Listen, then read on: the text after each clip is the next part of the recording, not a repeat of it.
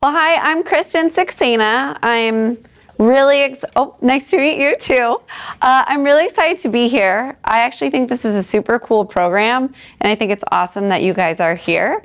Um, you know, I mean, you guys know better than anyone that parenting is really hard, but I always commend anybody who wants to make the extra effort to get a little bit of extra information and do the best job that they can. So I'm hoping that I can provide a little bit of information to you guys.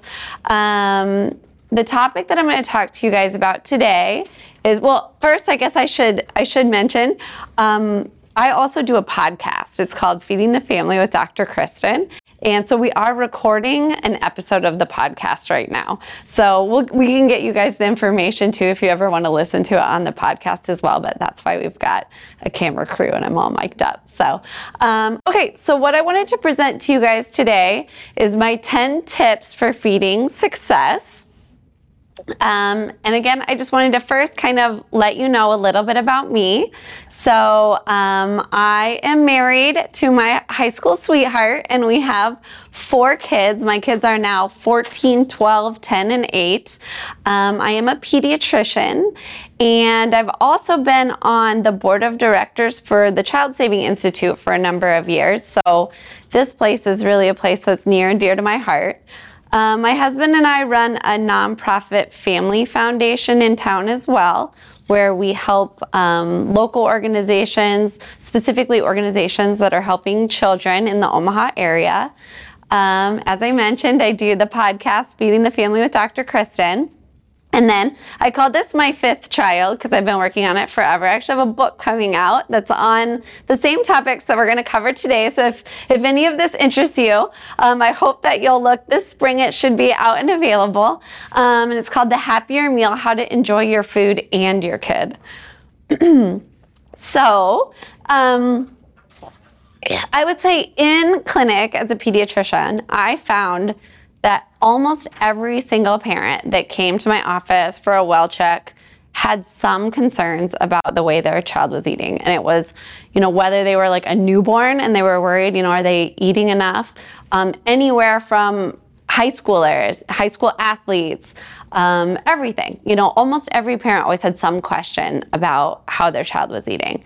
And I think it's important to also note that feeding and food are really they're really things that are closely tied to our emotions. So if you think about like a newborn baby, the first experience that they have, like attaching or any experience of love from another human being is usually through feeding. So it makes sense. Like your brain is literally wired to have this emotional attachment that comes with feeding. And I think as parents as well, you know, if you think about back when you know we were hunting and gathering for our food and nobody knew where their next meal was coming from.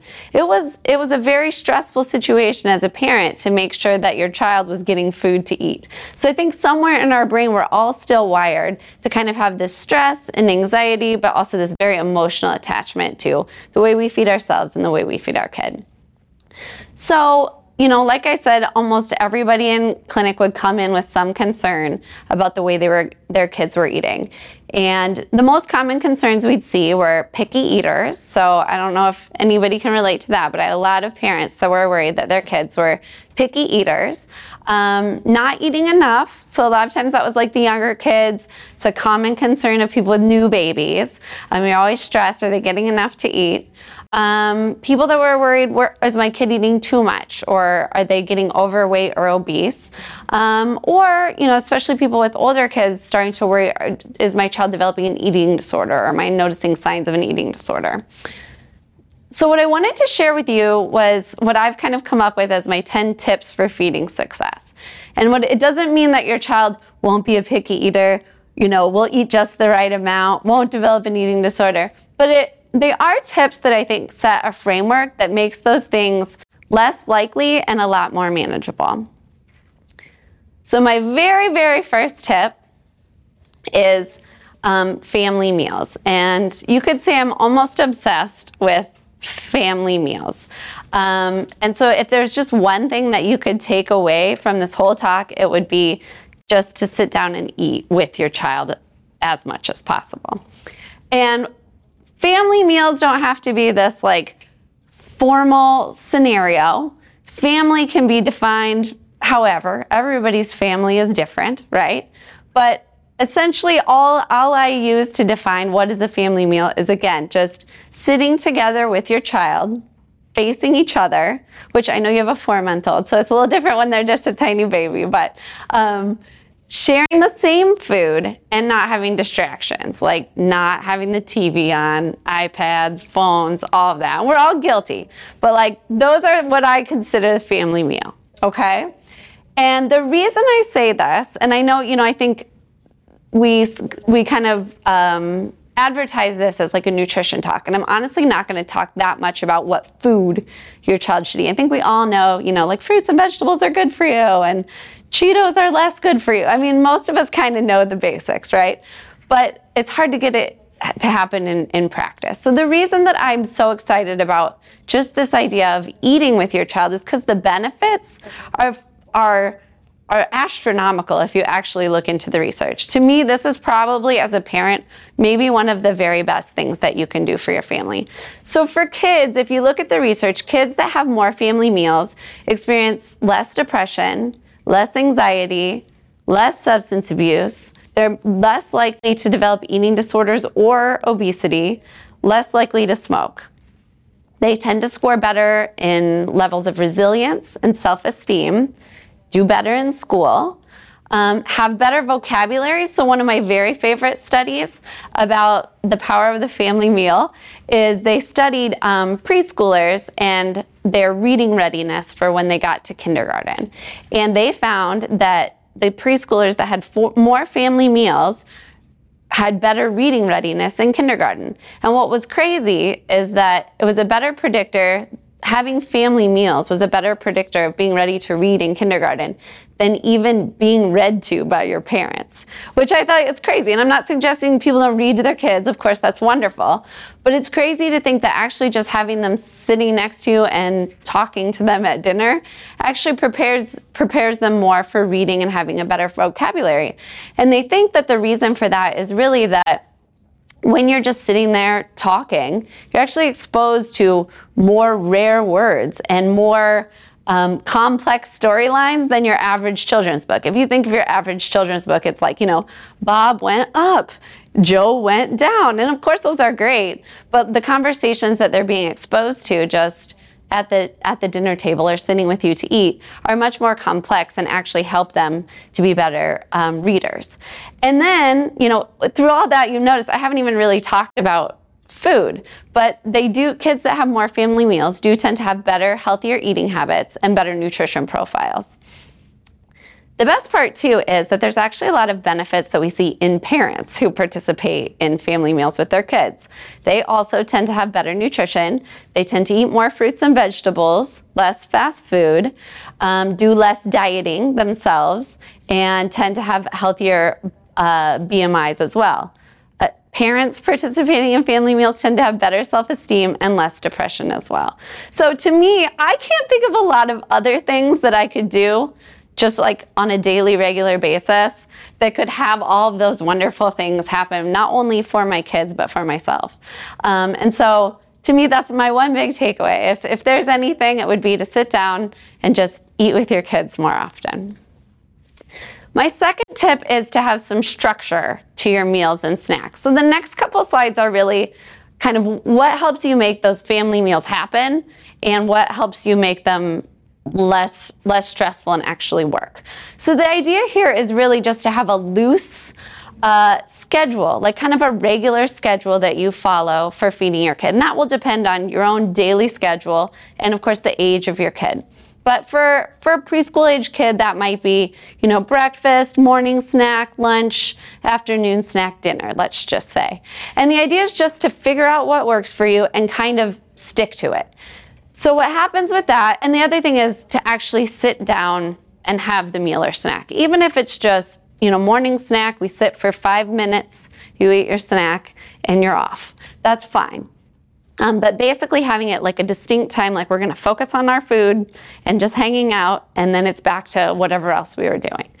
And when you do this and then you provide this food at regular in- intervals, it does a lot of things. Number one, your child starts to know what to expect. They get in a routine, and kids actually like routine. Um, you know, that structure gives them a sense of security. All is right when the world with the world when things are just kind of going the way I expect them to. The other thing is, is as a parent, it actually is less stressful if they don't eat at some particular meal or snack because you know in two hours we're going to be eating again, right? So I sit down, I give you the breakfast. Maybe you don't have a breakfast person, they don't eat anything. It's like, big deal. You know, we're going to eat again at snack time. And it also gives you the leverage to like not feel bad when 10 minutes after breakfast they're like, "But I'm hungry now." They they will know the routine and you'll be like, "Well, I'll see you at snack," right? We'll get this stuff back out at snack time. The other thing is it helps you avoid what we call grazing. So people of all ages can get into this grazing pattern of eating where you kind of like eat all day and sort of snack as you go. And when you stop doing that, it ends up making your sit down meals and snacks more successful because your kid actually comes to the meal with an appetite. Because a lot of parents will fall into the trap where it's like, you know, we're drinking milk and munching cereal all day. And then when I made this meal and I wanted you to eat it, well, it shouldn't be any surprise really that they weren't hungry because I've just been snacking 24 7 basically up till this time. Um, the other thing to think about, especially for kids, is that that practice can actually be really bad for their teeth.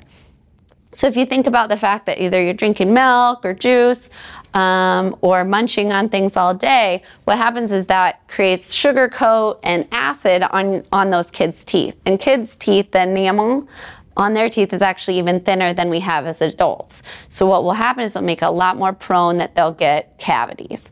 Um, so we see that a lot of times too, especially kids that are prone to cavities anyway, get in this grazing behavior and they end up with a mouthful of cavities. Um, and then, like kind of like I alluded to before, what happens a lot of times is maybe you know milk or or the snacky foods that they've been kind of munching on all day in your heart of hearts aren't really the foods that you wish that they would be eating and aren't really the most nutritious foods that, that they could be eating. So they end up just filling up on the snacks and the milk and not really eating the foods that you wish them to eat when you sit down at your meals. This, the third one um, is what I like to say stay in your lane. And it's something we call the division of responsibility in feeding. And it's a lot harder than it sounds. I feel like when I spell this out, you'll go, oh, that sounds good, but it's actually kind of hard in practice. But I will tell you, this is what will eliminate the battles at mealtime. So basically, what it is is that parents have one set of jobs in feeding, and kids have another set of jobs. That's how I like to think about it. And the parent's job is to decide what we're going to eat, when we're going to eat, and where we're going to eat. And the kids' job is to decide how much they're going to eat of what you offered and whether they're going to eat it at all. And so, for a lot of us, this is not necessarily how we were raised. I know this isn't how I was raised. My parents were like, you know, I was kind of like, my parents were like, you're to sit there till you finish your dinner. I don't know if that sounds familiar to anyone else. And I, I mean, have I ever said these things to my kids? Yes, I have. But I will tell you that if if you keep this framework, it actually takes a lot of the stress and the struggles that you see at mealtime. Um, and if and over time you learn too, there is actually no winner in the mealtime battles, right? So either what happens, I think, is that you, you know, if you're like you're going to sit here until you finish your broccoli, child yells and screams and cries, and either I give in and just say, fine, whatever, just go. And so all my kid has learned is perfect. I know all I need to do is just stick to this crying and screaming, and eventually I don't have to eat that broccoli and I'm out of here. So I lost, right? Annie didn't eat the broccoli. Or, you know, basically I sit and I yell and I scream and I cry, or they yell and scream and cry, but I'm like, you're gonna eat the broccoli, you know, they shovel it down. And really what all I have taught them was, you know, eat more than you're hungry for uh, you know, eat what you don't want to eat. And then, then we all wonder why, as adults, you know, like, why did I sit here and eat all of this? I wasn't even hungry. Well, maybe we've been conditioning ourselves to do this since we were this big. So there's really no no winners in these battles. So the other thing is, is like kind of like I said, kids are actually born intuitive eaters. I don't know if you guys have heard, I feel like that's like a buzzword that people use on the internet a lot. That's intuitive eating, you know, listening to your body and it will tell you what it needs and how much it needs to eat. And, you know, you can see all these people signing up for internet courses to become an intuitive eater. Um, but actually, I always say that the only intuitive eaters you really see are what I say are breastfed babies. And that's because nobody really knows how much they're eating. And so we can't interfere with them that much. So kids are actually much better at listening to their bodies and knowing when they're hungry and they're full than most of us are as adults. And by following the division of responsibility and kind of doing your jobs and letting the child do their jobs, you actually allow them to listen to their to their body's cues and hopefully maintain that skill as they get older. And so this does include things like no bribing, no begging, and no bargaining. But if you think about it, um, you know, that's again where all of the mealtime battles come. So I have to come and say, if you think about what are the battles, so the battles are when somebody gets in somebody else's lane. Either the kid is like, I'm not going to eat this, and the parents make make them a different meal for example right? So now i'm a short order cook. I have four kids and i'm making four different dinners and i mad at everyone right? Like because this sucks. Um, so they've essentially gotten into my lane and now i'm miserable. Or you know i tell them you have to eat as much as i tell you you're going to eat and they're miserable right? So if if we just say all right here i'm going to do my jobs you're going to do yours and we're not even going to get in each other's faces and we're just going to enjoy the meal. All right, so so number 4 is know what's normal. So actually one of the hardest parts about kids is they're always changing. Like you think you've kind of like gotten to a rhythm, you've gotten them figured out, and all of a sudden, it feels like they wake up one day and it's like, he used to eat everything and now he won't eat anything. You know, he used to eat all the time and now he doesn't eat anything. I'm worried. So, appetite and eating habits, eating habits often do change over a predictable pattern as kids get older. You know, we see kids that would eat everything often will become more picky as toddlers and preschoolers. You know, kids that used to seem like they eat a lot are growing through a high growth phase. And then when we get kind of into those early school years, that slows down. So it might feel like, I feel like he's existing on air, like he doesn't eat anything at all. Um, but if you, if you go see your pediatrician. They can make sure, you know, is your child growing and developing according to the normal milestones? And I think that can help to quell some of the concerns that you have where you're like, well, it feels like you're not eating, but it looks like you're still growing according to the way that you should be growing. The other thing is, like I said, picky eating can be a really normal developmental phase. So I always like to think about it. You know, it seems like when, when you're first feeding your baby and you're introducing all the solids, a lot of times people be like, oh, they loved everything pretty much. You know, they'd eat all these wonderful things. And then as they start to get into the toddler phase, all of a sudden it's like they won't, they don't want to eat anything. So I always think about it like, you know, back when we were cavemen, uh, you know, when you were just carrying your baby around, it was safe because you could pick and decide what was that baby going to eat. But it makes sense actually once they start to be mobile and toddling around. It isn't actually safe for a human being to want to eat everything. It's more safe for them to be very suspicious about things that look weird or smell weird and not eat them, right? Because if we if we were built like that, we wouldn't have made it this far along because we all would have eaten poisonous things and died as toddlers basically. So it makes sense. So I always like to think, okay, this is annoying, but it actually means that my child is developing normally. The key is is what we do as parents, we can either reinforce that and say, well, he only eats these five foods, so I only feed him these five foods. And all that does is reinforce that picky eating. Um, or we can, we'll talk about this a little bit later, we can, we can put in some best practices since we're deciding what's happening at meal and snack times um, to help not reinforce that, to help them get more comfortable with trying more foods. Um, the other thing I would say, though, is to trust your instincts because it is always comforting to go to your doctor and make sure that they're growing well, they're developing normally, but at the same time, you're with that kid all the time. And so if you go to the doctor and you're like, I just feel like something's wrong, um, you know, maybe this isn't just simple picky eating. Maybe they have an allergy. Maybe they have a stomach problem. If you aren't getting the answers that you think feel right, stick with it. Trust your instincts I always do say, I do believe mom knows best. And so I, I mean, even as patients, I've said, well, it looks like things are normal, but you can see when they're like, something's wrong with my baby, then I'm like, if you say something's wrong with your baby, something's probably wrong. So we need to look further. So trust your instincts. Um, tip number five is plan to succeed. Now, this looks very, I'm not suggesting everybody needs to make this like fancy weekly meal plan. I think this is like very type A, if you ask me. But I would say a little planning goes a long, long way. And it actually reduces stress, saves you time, and saves you money.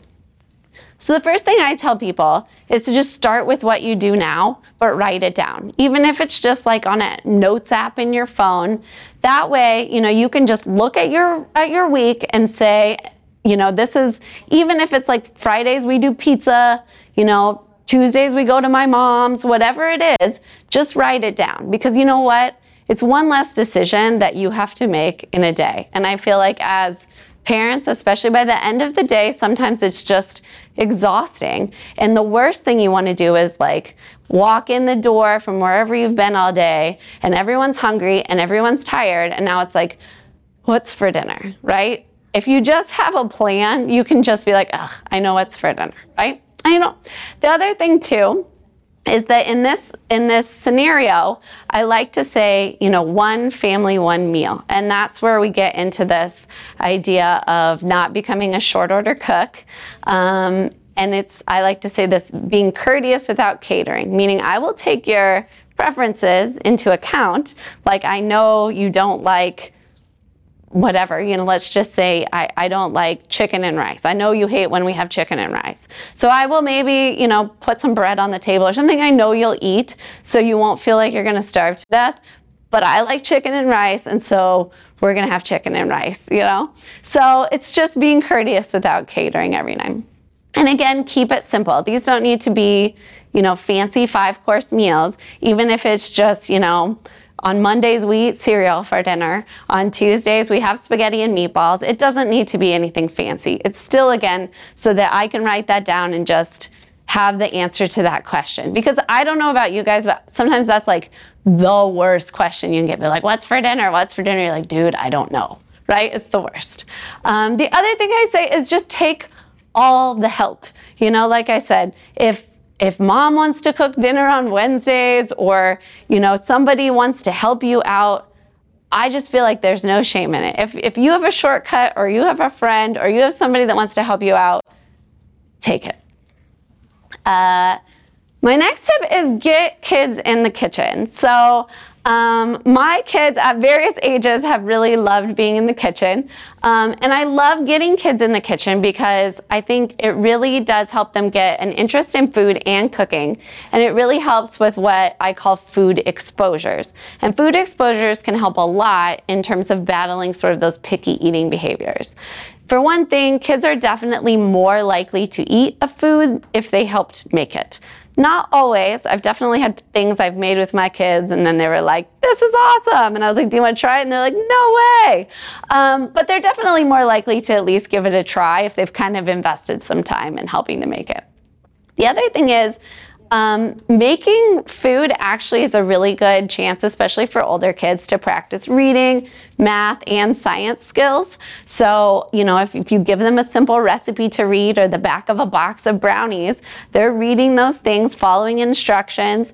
Um, you know, if you really think about half a cup, I mean, that's a concept that we don't think that much about. But for a little kid, learning half a cup, one fourth of a cup, and to think, why are two one fourths one half? Like, that doesn't doesn't seem like it makes sense, but it starts to introduce those early concepts and even explaining that to them. Then when they go to math class, they're like, oh, I get it. Um, and it is a practice that builds confidence and self-esteem. I think any time that you've done anything with their with your kid, it's fun. There's just not a lot of tangible things sometimes where you can put something together and say, I made this and feel really proud of it. I mean, I think even as an adult, there's not that many things that I look and I'm like, look, I made this, right? But in the kitchen, you still can kind of get that experience. The other thing is, is you're really giving them a valuable life skill. So it's hard to think about that sometimes when they're little, but ultimately our job as parents is to like create functioning adults, right? In the end, they need to be able to take care of themselves. And so making sure that they're comfortable in the kitchen and actually have basic cooking skills means when they're out in the world, they'll be able, at least on a basic level, to cook and feed themselves. The other thing, too, is that honestly, it is quality time. So if you're going to allow your kid to be in the kitchen, helping you cook, helping you prepare dinner, it actually extends those benefits that we talked about with the family meals, the conversations, and all of those things. Also, my kids are older, so I really like to um, include them in the dishwashing. Um, so if you get them trained early on to it, actually helps out quite a bit uh, in the long run. Um, Number seven is to model healthy habits. And this one for me is always like, uh, you know, I just want to do something for my kid. I don't want to change what I'm doing. Um, but the truth is that they're always watching you. So I like to use the phrase to treat yourself like someone that you are responsible for caring for. And recently I actually read an interesting um, article that was about how people are more likely to fill a prescription and give medicine to their dog than they are to themselves. And I thought that was crazy. Um, but the truth is, is that a lot of us are a lot better at taking care of other people than we are at taking care of ourselves. Um, and the truth is that your kids want you around and they want you well, right? And when you're taking care of yourself, I think deep down inside we know we're taking care of other people better too. Um, so I like to tell the story too. I had to kind of learn this the hard way. When I had my oldest son, I was actually in residency as a pediatrician. And I don't know if you know much about residency, but in residency, you work these like crazy long hours. I was working like 80 hours a week, and then, you know, which was such a genius time to have a baby, right? But so I was just exhausted. And so I was always tired and I was obsessed. I mean, I was a pediatrician, so I was obsessed with feeding my baby just the right way. And so for him, you know, I was like, oh, I'll cut you this fruit and you're having avocados and chicken and whatever. And I would eat like some smushed granola bar from the bottom of my purse, or I would just, you know, drive through Burger King to reward myself for how hard I'd been working. And I, I mean, I, I like all those things. I like granola bars. I like Burger King. But I really, I started to think, you know, I would probably feel a little bit better if I was taking better care of myself. And I actually told myself, why don't I just feed myself like I'm feeding my toddler? And so, you know, if he would eat little muffins, I would eat little muffins. If he would have a banana, I would have a banana. And it, it was a little weird and it wasn't perfect, but it was still taking better care of myself. And it made me realize it really is true that, you know, if you really want to take care of someone, you do have to take care of yourself. The other thing is, like I said, they are always watching. So if you want them to eat fruits and vegetables, you probably need to model fruits and vegetables in your diet. If you're always, you know, saying, I'm trying to lose weight, I'm dieting, you know, talking about not feeling good about your own body, they hear those things and they pick up on those things. Um, you know, if you're unwilling to try new things, they're going to mirror those same behaviors. So I always say, fake it till you make it too. Like, you know, sometimes if it's just like, I'm just, I don't want to do these things, but I'm going to kind of fake it in front of my kid, it's still better. All right, so number eight was think about exposures and variety. So I said I wasn't going to talk specifically a lot about, you know, what exactly should your child's diet be.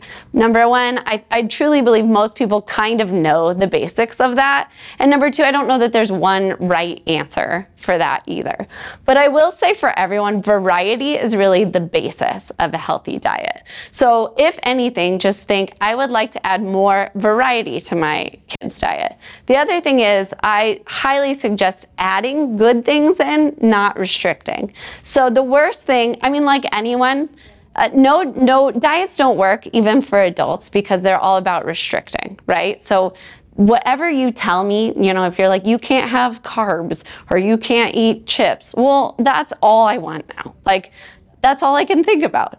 So why would you expect a kid to be any different? The minute you take away, you know, fired Cheetos, that kid is just to harass you for fire Cheetos, or they're to find them at their friend's house and they're to eat the whole bag. I guarantee it. So, you know what? I, I really believe all foods can be part of a healthy diet. So, work on just adding in more food, you know, more fruits and vegetables or more food, whatever food you'd like to see more of in your diet, just work on adding more. Um, and again, your job is to just offer a variety of healthy foods and not to make them eat it. And I think that that's important too because it takes the stress off of you. If you offered it, you did a good job, right? Remember, eating it was their job. So if they're doing a crappy job, that's on them. um, the other thing goes back to exposure. So again, like we talked about earlier, Little brains really need to learn what is safe to eat. And so it can take several exposures. I mean, like research will say like 15 or more exposures sometimes. And it depends on the kid. Some kids are more willing to try things than others. And some of that just has to do with personality and um, but it can take several. So like years even. Um, but anything can count as exposure. So sometimes it's just seeing the food touching the food smelling the food you know chopping helping you chop it up. Some kids will just lick the food. It's weird but it's all progress. And so I always say, you know, you kind of just have to trust the process and play the long game because the more I try to force you to eat it, the more you're going to fight it. The more you just see other people eating it, enjoying it, the more likely, even if it takes years, that you're going to see that kid picking up. And I think most people know someone like that. You know, it's like, for 15 years you hated tomatoes and then all of a sudden they just started eating tomatoes, right? Um, so number nine is a little bit more what we see um, starting especially with our infants and it's to be what i call a responsive feeder. And so when with the little kids especially it's about recognizing and responding to their hunger cues and their fullness cues. So this is a lot um, what you see, especially when you have a newborn baby, they'll talk about things like, you know, they'll start to bring their hand up to their mouth or kind of root around. And those are like what we see as hunger cues. And those are the times to try to, as quickly as possible, be responsive to those cues and feed them. Um, the other thing is to be responsive to their fullness cues. And I know sometimes that can be hard because as a parent, you're like, number one, you don't want to waste breast milk or formula. I, have definitely been in that. You know, it's like you get out and you're like, I don't want to waste this. The other thing is, is like sometimes it's like, I want you to eat a lot because I really want you to sleep for a long time, right? So I can get some sleep. But, you know, it's about noticing those cues. If they're turning away or kind of fighting the feedings, it is probably best to stop. And the, when you're being a responsive feeder and recognizing these cues and responding appropriately, it really does start those early um, processes of helping your kid to self regulate their food intake. And this goes back again to them tuning into their hunger and fullness cues and realizing that they can trust those cues um, to tell them how much to eat. It leads to less fussiness. So if babies are being responded to quickly, that actually helps them build secure attachments with their caregivers. Um, and then it also when we're just feeding them according to their hunger cues and fullness cues, it creates a situation where they're using food and feeding less to soothe themselves. And that it's easy to extrapolate from that where we start to get into patterns as older kids and adults where we're comfort eating. So we also don't want it to be like this is what we use every time my kid makes a peep because they start to associate like this is how I comfort myself and calm myself down. Um, and so, again, this is something that is important all through life, but really specifically with infants, I think this is particularly pertinent. And number 10 is actually the same as the first because I told you that I'm obsessed with family meals. And again, it does not need to be perfect. It, I always say it doesn't need to be perfect, it just needs to be pleasant. And so we're not going to fight, we're just going to focus on fun. We're not even going to focus on the food.